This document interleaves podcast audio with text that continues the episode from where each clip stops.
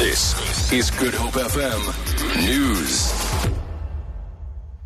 A 50 year old man has been arrested at Beaufort West in the Karoo after police found Mandrax tablets worth 10 million rand in his car. Police spokesperson Noloyiso Rwexana says 200,000 Mandrax tablets were found in a bakkie travelling from Johannesburg to Cape Town. Rwexana says the man will appear in the local magistrates court tomorrow. Provincial management have commended Beaufort West Police for the good work.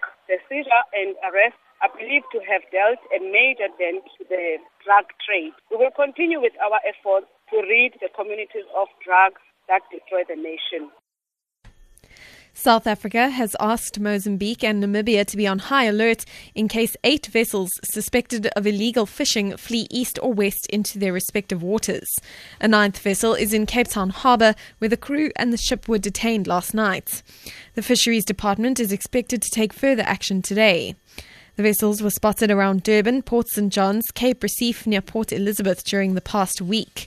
The fisheries patrol vessel Victoria Mxenge located them on Thursday.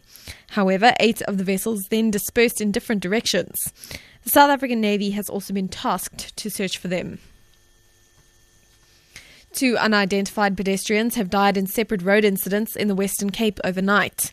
Traffic officials say a man has been knocked over in a hit and run incident on the R43 on ramp from the N2 near Botrivier in the Overberg region.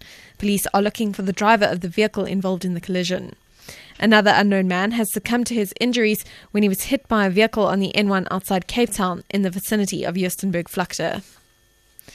And in Venezuela, opposition protesters have marched in the streets of the capital of Caracas to push for a recall vote to remove President Nicolas Maduro from power. With his country facing a severe economic crisis, President Maduro has threatened to seize factories that have stopped production. On Friday, Maduro introduced a nationwide state of emergency to combat what he called foreign aggression, which he also blames for Venezuela's problems. He has ordered the army to carry out training exercises this week. Next Saturday, I have called for the armed forces and the militia to hold national military exercises to prepare us for any scenario, because this land is sacred and we should make sure that it is respected. For Good Hope FM News, I'm Amy Bishop.